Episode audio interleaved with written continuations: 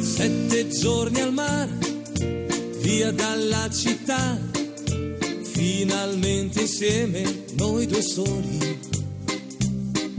Sveglia accanto a te, poi dopo il caffè, passeggiate mano nella mano. Esta no es una semana cualquiera, con Luis Antequera. Ricche di magia, ogni posto è buono per un bacio. Cento baci più, sotto al cielo blu, sulla bianca sabbia a piedi nudi. Bella come sei, dolce quando vuoi, con la bronzatura che ti dona più che mai. Non aver paura,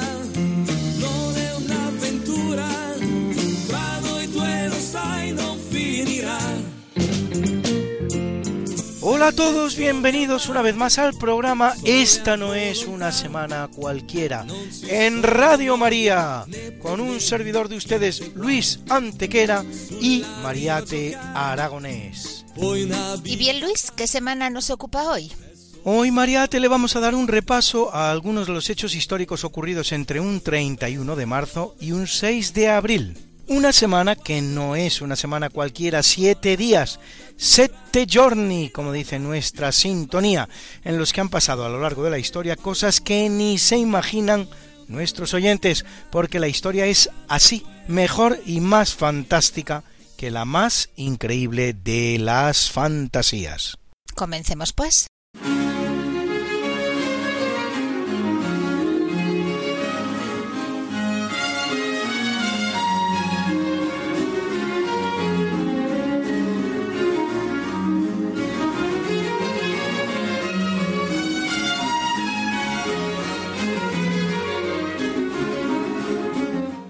Año 30 o 33 no está absolutamente claro cuál de los dos años, pues depende de la lectura que hagamos de los evangelios, pero con toda seguridad en una de las dos, según certifican una cantidad abrumadora de pruebas y fuentes históricas, tanto cristianas como judías como romanas. En la importante ciudad de Jerusalén, en la prefectura de Judea, cuya capital es Cesarea Marítima, bajo el gobierno del prefecto romano Poncio Pilatos, en la provincia de Siria tiene lugar un extraño juicio que, contrariamente a lo que pueda pensarse, no forma parte de ningún proceso arreglado, sino que es completamente improvisado y ocasional.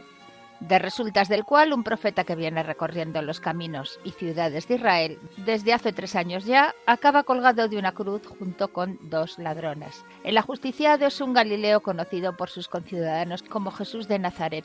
Su crucifixión producirá una convulsión en la historia del ser humano sin precedente alguno.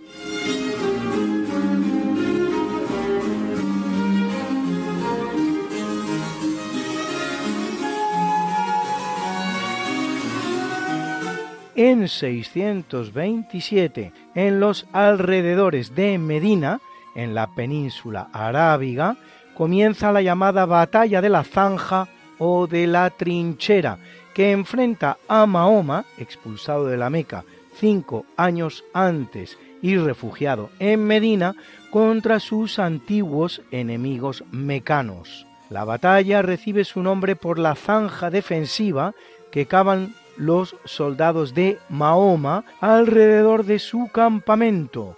Mahoma saldrá victorioso del encuentro y la batalla termina con una terrible escabechina de 900 prisioneros decapitados y arrojados a una fosa.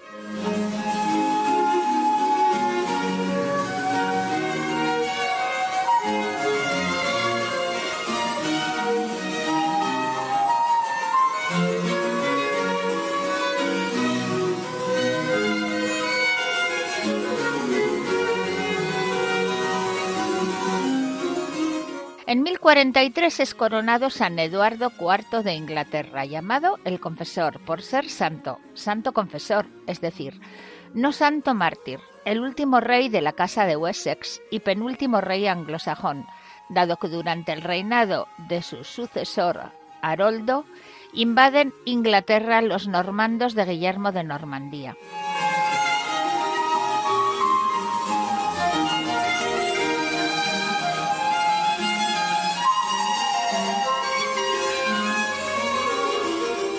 En 1043 es coronado San Eduardo IV de Inglaterra, llamado el Confesor, por ser santo, santo confesor, es decir, no santo mártir, el último rey de la Casa de Wessex y penúltimo rey anglosajón, dado que durante el reinado de su sucesor, Haroldo, invaden Inglaterra los normandos de Guillermo de Normandía.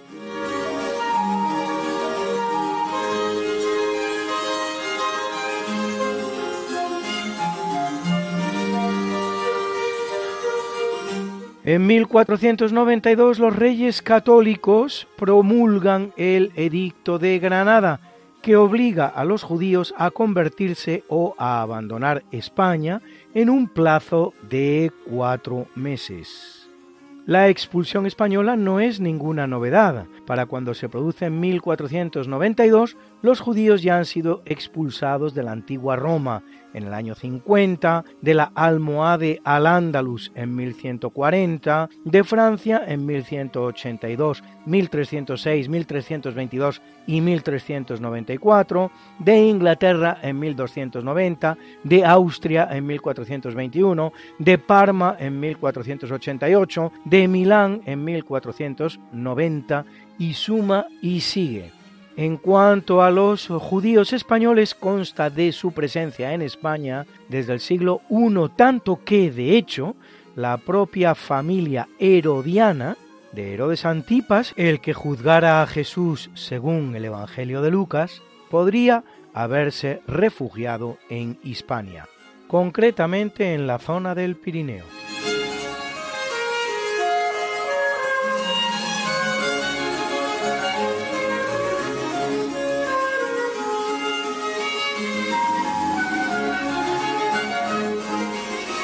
Cuestión irresoluta es el número de judíos que abandona nuestro país con ocasión del edicto, porque mientras sí existe un general acuerdo en que la comunidad hebrea en España no sería inferior a los 200.000 seres ni mayor a los 300.000, aproximadamente un 5% de la población, uno de cada 20 habitantes, el número de los que abandonan España es bastante confuso y no genera ningún acuerdo entre los historiadores.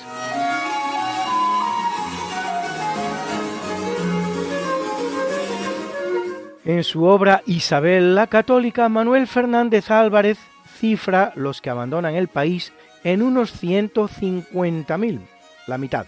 En nota a pie de página, en la misma obra, Fernández Álvarez realiza un repaso a las cifras aportadas por otros historiadores. Según él, para Luis Suárez, los judíos españoles que abandonan España no traspasarían el número de los 100.000. Tarsicio de Azcona no se atreve a precisar menos de 200.000 y más de 80.000. Para Ladero Quesada estarían entre los 80.000 y los 150.000, aunque parece inclinarse más por la primera cifra. Ángeles Irisarri basándose en los datos que proporciona Julio Valdeón, autor de artículos como Los judíos en la España medieval, de la convivencia a la expulsión, asegura que fueron más los judíos que permanecieron que los que se fueron. Nos cuenta que algunas investigaciones apuntan a que solo hubo 20.000 exiliados. Datos todos ellos cuya disparidad, como se ve, solo conduce a una posible conclusión, la frustrante aceptación de que nos hallamos ante un verdadero enigma histórico, cuyas dimensiones no son, por desgracia, poco conocidas y del que, en consecuencia, podemos sacar pocas conclusiones definitivas. Si cabe, en cambio, atinar más sobre el número de los que pudo ajusticiar la Inquisición, que no serían en toda su historia más de 1500.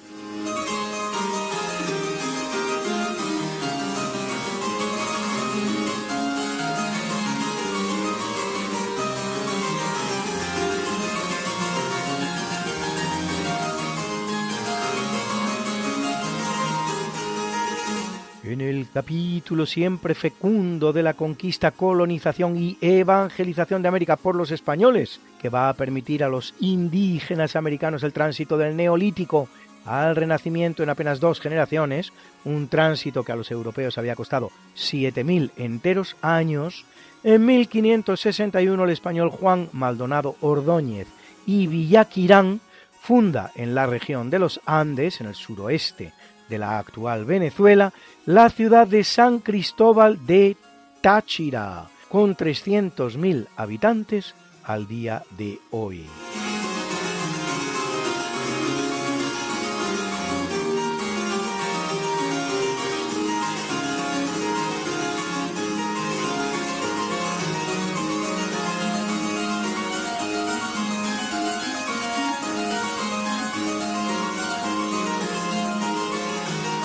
En 1722, en el día de Pascua, el holandés Jacobo Rogenben avista la isla de Pascua.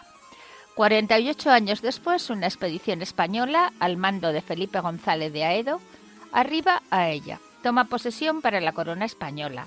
La bautiza como Isla de San Carlos en honor al rey Carlos III y descubre y describe los Moais, unas 200 gigantescas figuras de piedra antropomorfas situadas a casi 4.000 kilómetros de la costa chilena, para hacernos una idea, el doble que las Canarias de España.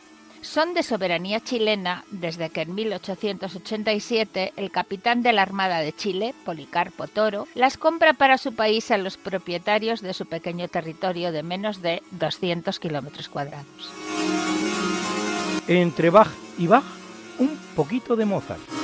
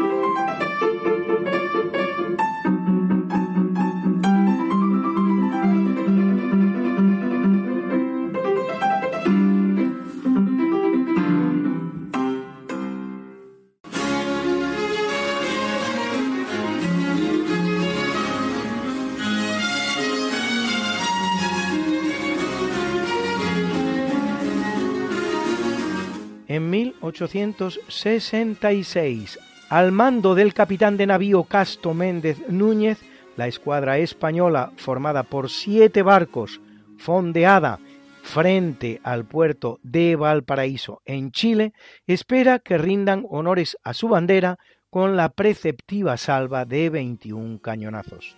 Tras una serie continuada de incidentes, la negativa chilena a hacerlo representa una auténtica declaración de guerra y el puerto de Valparaíso es bombardeado. Es el comienzo de la que pasa a la historia como Guerra del Pacífico, Una de las bombas impacta en el reloj del Palacio de la Intendencia y lo deja parado a las 9 y 20, una hora que estará dando durante más de un siglo, hasta que se decide retirar el proyectil del reloj. De Valparaíso, la escuadra española se retira a El Callao, el principal puerto peruano, que, como Chile, ha declarado la guerra a España y que será bombardeado como antes lo fuera Valparaíso el 2 de mayo del mismo año 1866. Terminado el incidente con la victoria española expresada en un simple escarmiento a los puertos enemigos, sin mayor toma de posiciones, la fragata Numancia, primer buque blindado que ha atravesado el Atlántico en toda la historia, primero que moja su casco en aguas del Pacífico, recibe la orden de volver a España y completar así también la primera vuelta al mundo realizada por un buque acorazado, cosa que hace al mando del brigadier Juan Bautista Antequera, a quien la reina regente premiará con la divisa en su escudo In loricata nave primus circundedisti me, la misma que recibiera el cano en 1522, pero con el añadido In loricata nave. Así pues, en nave acorazada fuiste el primero en darme la vuelta, como si fuera la tierra la que habla. Un gran marino el tatarabuelo, papi. Por cierto, dos veces ministro de Marina, a que sí, y de los buenos. Propuso un plan para la Armada y al no serle aprobado, dimitió. Ya podían aprender los políticos de hoy en día. Por fortuna para él, Dios no le permitió conocer el desastre de Cuba que con toda probabilidad se habría evitado si se hubiera cometido el plan que proponía.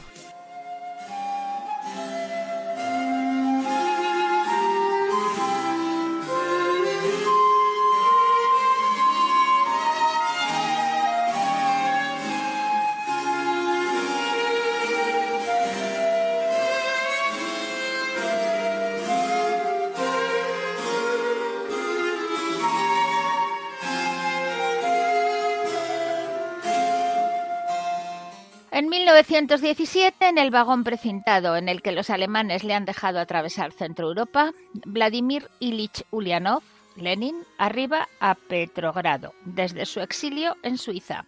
La idea alemana es que su revolución debilite al zar de Rusia, enemigo de Alemania en la Primera Guerra Mundial.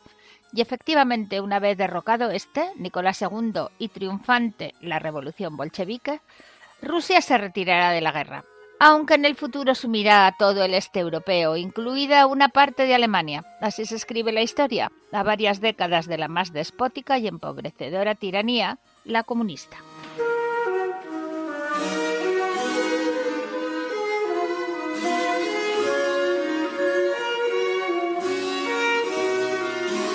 En 1991 se disuelve el Pacto de Varsovia, alianza militar que unía a la Unión Soviética con los seis países comunistas del este de Europa, a saber, Bulgaria, Checoslovaquia, Hungría, Polonia, República Democrática Alemana y Rumanía.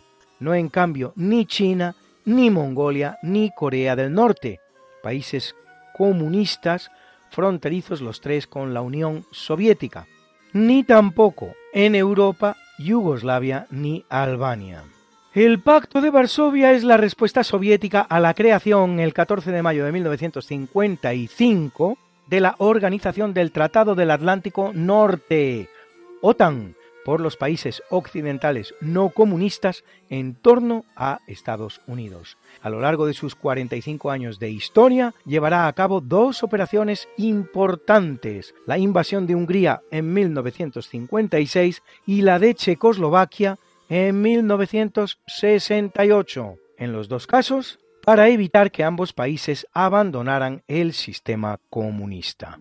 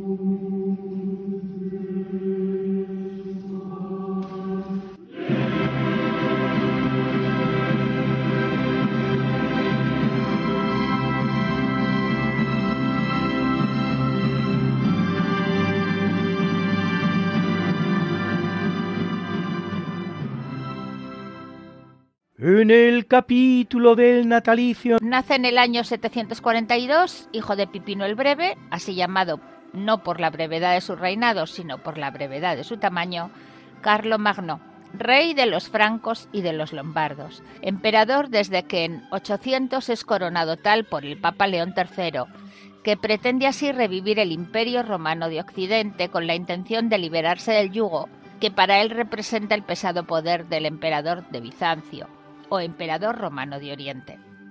Carlomagno nace en la preciosa ciudad alemana Aachen, llamada Aix-en-Chapelle en francés y Aquisgrán en español, palabras tan poco parecidas entre sí, pero que sin embargo derivan las tres del nombre latino de la ciudad Aquae Grani, que significa agua de granus, deidad céltica venerada en la zona.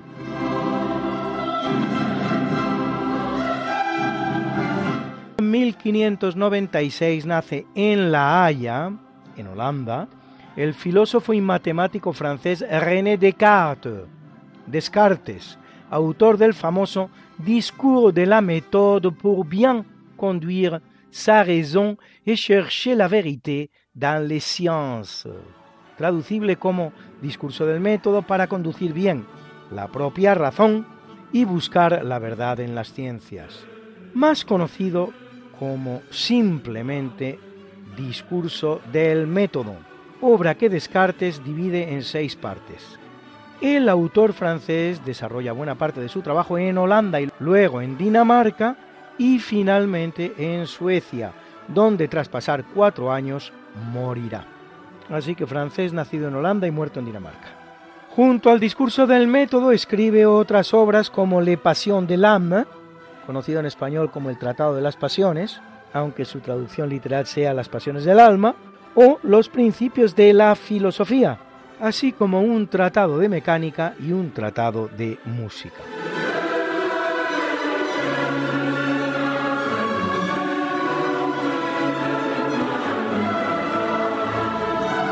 En 1675 nace Próspero Lorenzo Lambertini, más conocido como Benedicto XIV, vicentésimo cuadragésimo séptimo Papa de la Iglesia Católica, tras un largo cónclave que dura seis meses, durante el cual morirán hasta cuatro cardenales, y en el que Felipe V de España ejerce el derecho a veto que entonces tenía España, y veta al cardenal Pier Marcelino Corradini. Dura el pontificado de Benedicto XIV 18 años. Hombre de espíritu ilustrado, cultiva la amistad de los grandes personajes de su época.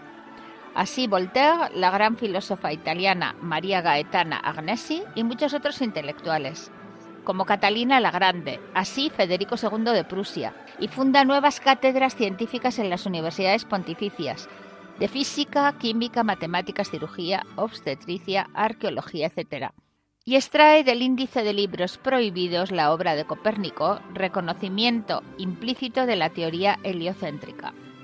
Regula la práctica misionera en dos encíclicas, la Esquo Singulari y la Omnium Sollicitudinum, y en la que lleva por título Inmensa Pastorum condena la esclavitud. Su obra escrita se recopila en 12 volúmenes, que recogen, entre otras obras, importantes documentos de derecho canónico retoma el nombre de encíclica para los documentos pontificios de carácter pastoral y ámbito universal. Concede a la Armada Española el privilegio de celebrar misa el sábado santo, en memoria del milagro por el que los tripulantes de una fragata española se salvaron por mediación de la imagen de Nuestra Señora de la Soledad de Málaga. Privilegio revocado por el Concilio Vaticano II y que repondrá Juan Pablo II con la liturgia de la Soledad de María.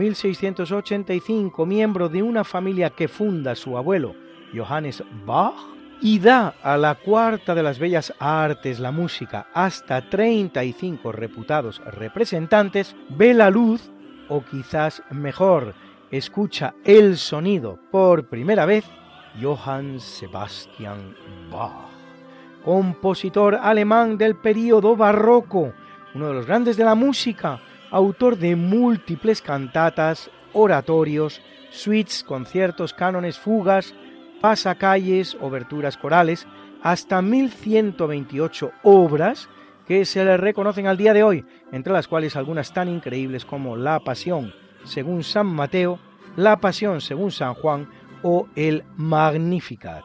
Con 64 años empieza a perder visión, probablemente a causa de una diabetes, muriendo solo un año después tras someterse a una fallida operación ocular. Imagínense ustedes lo que tenía que ser una operación ocular en el año 1750. Así nos lo describe Sheila Blanco. Se de composición, hay muchos autores que merecen un programa. Mozart, Beethoven, Chopin, Debussy, todos ellos son irrepetibles, pero hay uno que es inigualable, porque su legado musical es colosal, es barroco, fastuoso, espiritual, indescriptible, es la música de Dios, Johann Sebastian Bach. Si tú te fueras a Marte a vivir, llévate contigo la pasión de San Mateo, si necesitas relax y fluir, escucha las variaciones Goldberg y los conciertos de Brandenburgo, no olvides la suite número 2 menor en sí, que te atrapa, te subyuga, te ilumina, te sublima, te alucina, terminando este batideri. Que te ocurrante que fue Mr. Bach. Todo el día compone que compone, pero no acaba la cosa, no, no. Además de componer y hijos tener, fue cantor, clavecinista, violinista, organista y violista y alemán y luterano. Pero lo más loco de su historia es que cuando murió J.S., su inmenso legado quedó sepultado y tuvo que llegar Félix Mendelssohn a hacer valer la obra de Juan Sebastián Bach y construir casi que cero su reputación. Ya más de tres siglos nació y sus obras se escuchan cada día. Que habrá hecho Bach con un buen Instagram? Si en el 17 hubiera habido internet, Bach tuiteando sus partitas más retweets que Rosalía y con su peluca blanca de youtuber. Si estás cansado del reggaetón, escucha Bach y pon atención. En sus corcheas y semicorcheas está la historia de nuestra humanidad. Pierdas el tiempo y vete a disfrutar si hubo alguna vez un Dios fue Juan Sebastián Bach. El concierto de Brandeburgo de Johann Sebastian Bach ha acompañado hoy nuestro primer tercio de evento.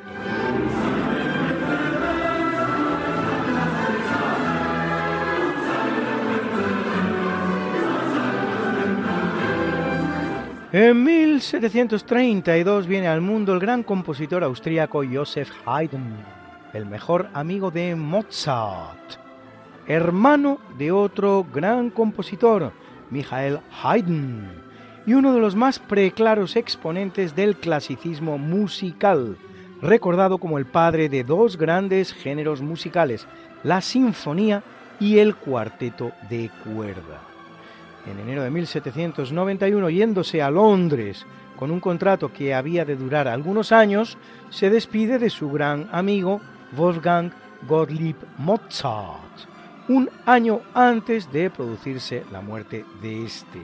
Relata Haydn que al hacerlo le dijo Mozart, hasta siempre, tal vez no nos volvamos a ver, lo que Haydn interpretó entonces como una alusión a su propia avanzada edad, pues tenía casi 60 años, mientras que Mozart solo tenía 34, y que cuando volvió y supo que Mozart había muerto, se dio cuenta de que el joven compositor austríaco no se refería a su vieja persona, sino que hablaba de sí mismo, pues ya sentía cercano el momento de su final.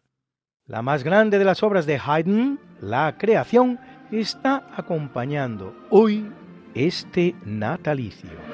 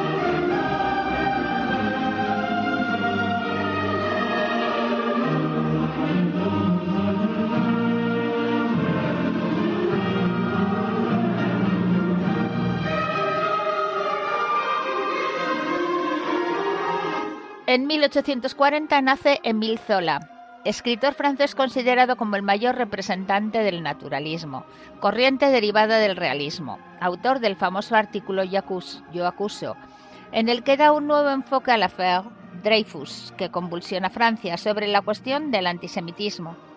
Autor también del conjunto de 20 novelas que titula Le Rougon Macquart, que lleva como subtítulo Historia natural y social de una familia bajo el Segundo Imperio conjunto de novelas que marcan el triunfo del movimiento literario llamado naturalismo, del que Zola es el principal representante, junto a los hermanos Edmond y Jules Goncourt y Guy de Maupassant.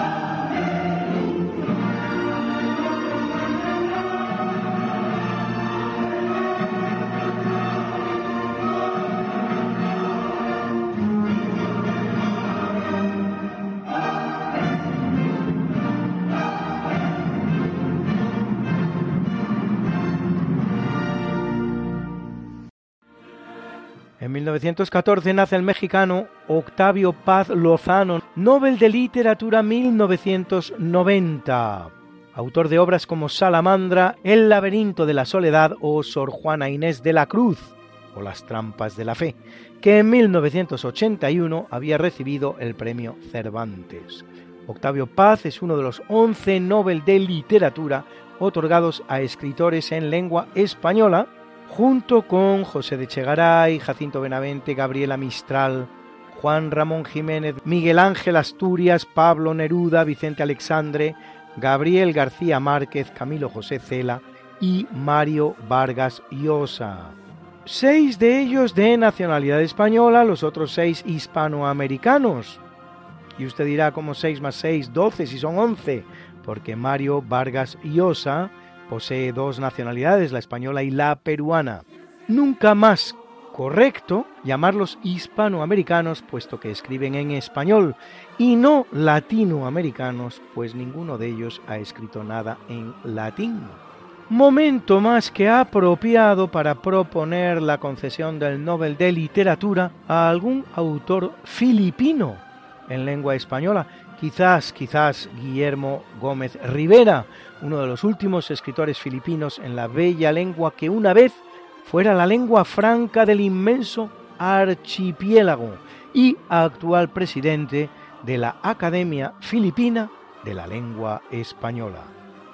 Un patrimonio cultural filipino que, como tantas otras cosas, bien se encargaron los yanquis de hacer desaparecer en tierras tan españolizadas como llegaron a serlo alguna vez las entrañables islas filipinas durante la cruel dictadura que impusieron durante casi medio siglo en ellas, desde que en 1898 se las arrebatan a España hasta 1946, incluido el espantoso bombardeo sobre Manila durante la Segunda Guerra Mundial en 1945, con 100.000 muertos, el segundo más terrible de toda la conflagración, solo después de Hiroshima, y hoy dramática e interesadamente silenciado. Y entre Haydn y Haydn, un poquito de Mozart.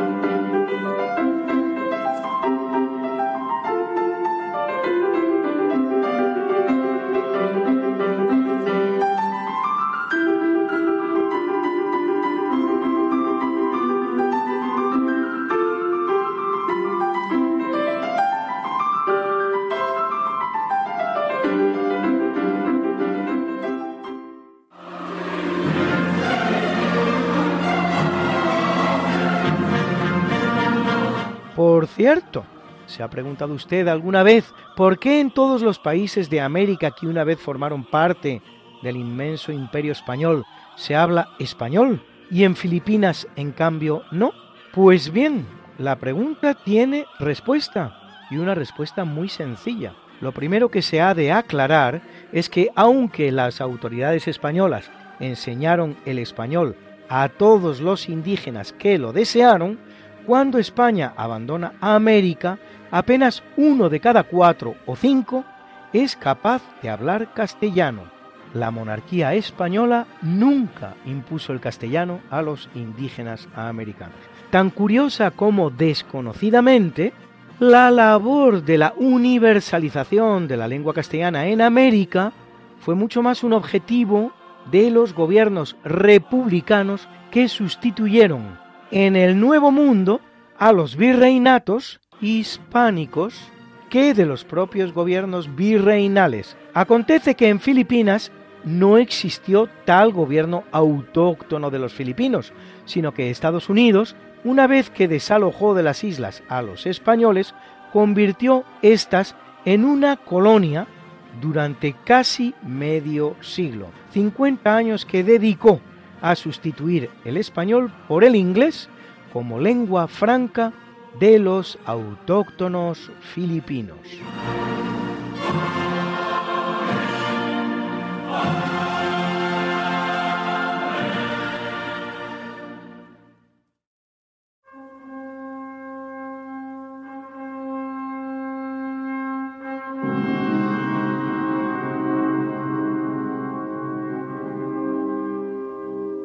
En el capítulo del obituario en 1493, solo 30 días después de llegar a España al mando de la niña, entrega la vida Martín Alonso Pinzón, uno de los descubridores de América, extraordinario marino que hizo posible el sueño transatlántico de Cristóbal Colón, al que salvó de varios motines en el famoso viaje descubridor y que será el primer navegante de la historia en navegar desde América hasta Europa, es decir, en realizar el tornaviaje atlántico, llegando además por donde tenía que hacerlo, por un puerto español, en este caso Bayona en Galicia, mientras que Cristóbal Colón lo hacía tres días después y entrando por Lisboa, es decir, por el único puerto de toda Europa por el que no debería haberlo hecho, pues allí estaba el rey de Portugal, el rival de los reyes españoles en las exploraciones marítimas. Se convierte así Martín Alonso Pinzón en el primero también en dar la noticia del éxito de la operación al llegar a España, aunque no pueda anunciar todavía que ha descubierto un nuevo continente, algo que solo se empezará a sospechar unos 10 años después o poco menos. Muere Martín Alonso en una circunstancia muy triste, pues lo hace justo antes de visitar a los reyes católicos para informarles de la gran hazaña, sin poder darse la gran satisfacción de haberse visto ante ellos para darles tan magnífica noticia. Y entre Verdi y Verdi, un poquito de Mozart.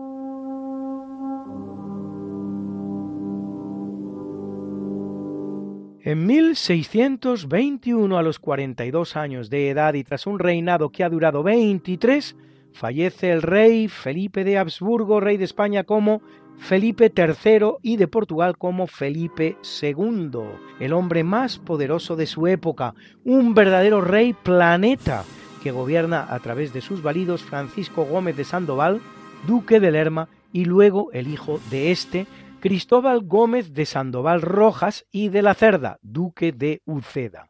La historiografía lo llama uno de los Austrias menores, como también a sus descendientes Felipe IV y Carlos II, en lo que no es sino una nueva estratagema para desmerecer el poderío español que desplegará todo el largo período de los Habsburgo españoles, que empieza en 1500 con el nacimiento de Carlos I y termina en 1700 con la muerte de Carlos II. Y aunque es verdad que Felipe III se desinteresa de la política y su carácter tira a indeciso, su reinado representa uno de los momentos álgidos del poderío español.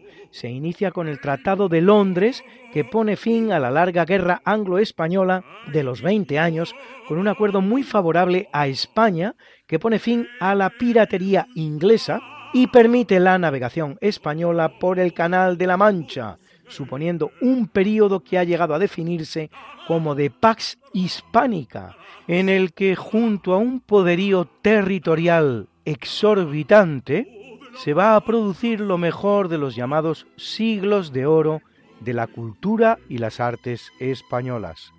Y termina con su entrada en la Guerra de los Treinta Años, que durante su reinado representa para España grandes ganancias políticas, territoriales y militares. Y a esto le llaman una Austria menor. Para sí lo habrían querido unos supuestos Tudores mayores en Inglaterra o unos presuntos Valois mayores en Francia.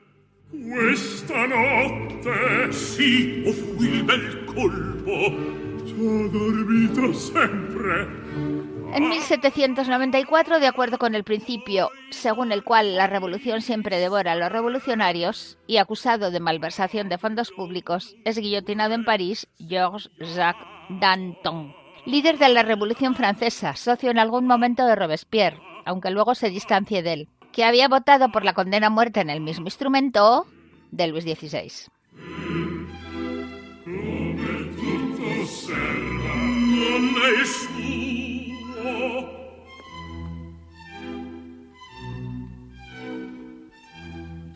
En 2005 muere Carol Boitila, más conocido como Juan Pablo II, vicentésimo sexagésimo cuarto Papa de la Iglesia Católica, que lo es nada menos que 27 años. El tercer pontificado más largo de la historia después del de San Pedro y del de Pío IX, de nacionalidad polaca. Primer papa no italiano desde 1523, los tiempos del semi-español Adriano VI. Carol Boitila fue conocido como el Papa Viajero, gracias a sus 129 viajes oficiales a los distintos países del mundo, cinco de ellos a España. Considerado el verdadero artífice de la caída del telón de acero y de la derrota del comunismo, sin utilizar un solo arma. Además, canoniza nada menos que 438 santos, por cierto, un buen puñado de ellos, mártires de la Guerra Civil Española, canonizado él mismo en 2014 por el Papa Francisco. Dotado de una gran capacidad ante el escenario, recordamos su figura de la mejor manera que podemos hacerlo en la radio, oyéndole cantar este precioso Padre Nuestro en latín. Padre pie sinceri, santi vice turno ventù, advenia regnum tu, di voluntas tua, sicur in cielo ed in terra. Padre nostrum quotidiano, da nobis odie, et dimitte nobis levita nostra, no nostri vittimus, de vitoribus nostri, et ne nos induca in tentazione, sed libera nos a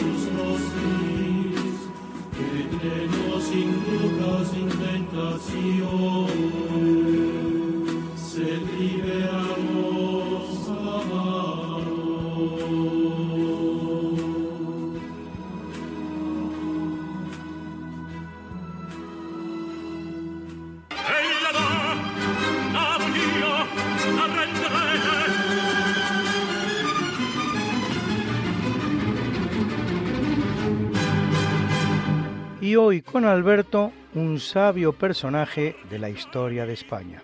Luis Vives nace en Valencia en el año 1492. Sus padres son católicos, pero hasta fecha muy reciente han sido judíos. Se piensa que todavía son de los judíos que no están del todo convertidos y que siguen practicando el judaísmo en secreto. A un primo suyo lo detiene la Inquisición precisamente por este motivo. Así que los padres deciden que el hijo se vaya a estudiar a la Sorbona en París y así alejarle del posible peligro. Efectivamente, se va a París en la Sorbona, es profesor más tarde en el 1522 en Lovaina. Después, gracias a Tomás Moro, pasa a Inglaterra, donde es el tutor de María Tudor y el lector de su madre, Catalina de Aragón. Cuando los reyes ingleses se empiezan a divorciar, él interviene y hace de mediador, pero todos sus intentos por mediar fracasan totalmente porque son boicoteados. Así que se coge y se vuelve a Lovaina y allí se establece en Brujas y empieza a dar clases y a escribir. Lo primero que hace es un tratado sobre los pobres diciendo que bueno que el Estado tendría que procurar que a sus ciudadanos no le faltase ni vivienda ni comida y se considera que es el primer plan para el estado de bienestar. También es pedagogo y es sobre todo filósofo humanista. Es gran amigo de Erasmo de Rotterdam y de Tomás Moro. Como Erasmo de Rotterdam es partidario de que la Iglesia, el papado, pierda alguno de los poderes terrenales. A pesar de esto es profundamente católico, es más, es incluso antimusulmán, propone que todos los pueblos cristianos se unan contra los turcos. Bueno, también es pacifista al 100% si hacemos esta excepción. Muere muy joven a los 48 años de edad y su figura es desconocida la rescata del olvido Menéndez Pelayo, que dice que en España puede haber tres o cuatro grandes hombres como Luis Vives, pero ninguno superior a él. Al ser hijo de judíos que sus padres han sido condenados por la Inquisición, no se muestra especialmente belicoso contra la Inquisición ni contra la Iglesia Católica. Todo lo contrario, diría que es un camino intermedio entre la contrarreforma emprendida, por ejemplo, por el cardenal Cisneros y, bueno, España en general y el luteranismo. Y bueno, esto es todo y buenos días. Lástima que el festival de hoy. Pronto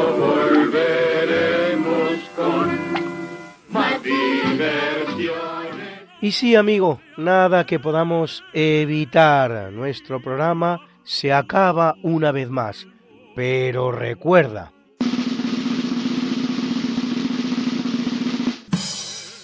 Las guerras de independencia americanas no fueron otra cosa que una guerra civil entre españoles que perdieron los indígenas y ganaron los ingleses.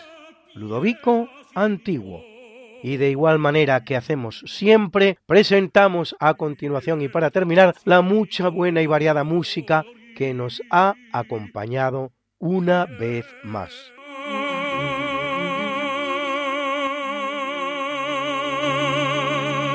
Y en el tercio de eventos, el concierto de Brandeburgo número 5 en Re mayor BWV 1050, Johann Sebastian Bach. Era el Concentus Musicus Wien, dirigido por Nikolaus Arnoncourt. En el natalicio hemos escuchado la creación Die Schöpfung de Joseph Haydn interpretada por la orquesta y coro Filarmonía que dirigía Pascual Osa. Y en el obituario nos hemos deleitado con la ópera Rigoletto de Giuseppe Verdi, interpretada por la Berlina Filarmónica que dirigía Herbert von Karajan. Sheila Blanco nos ha explicado de esa manera tan particular que tiene de hacerlo. ¿Quién era Johann Sebastian Bach. Y nos ha acompañado también un niño muy especial, Alberto Cartucha Chingolani, cinco años, todo cuanto han oído de él, interpretado de memoria sin partitura.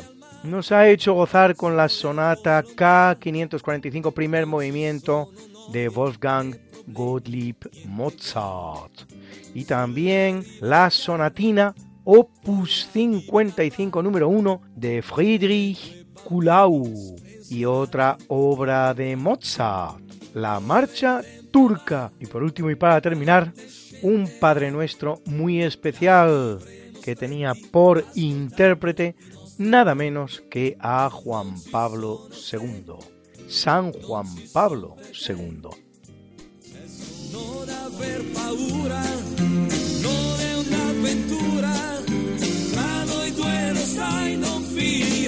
Esta no es una semana cualquiera, a que teníamos razón. La historia, ¿cómo es?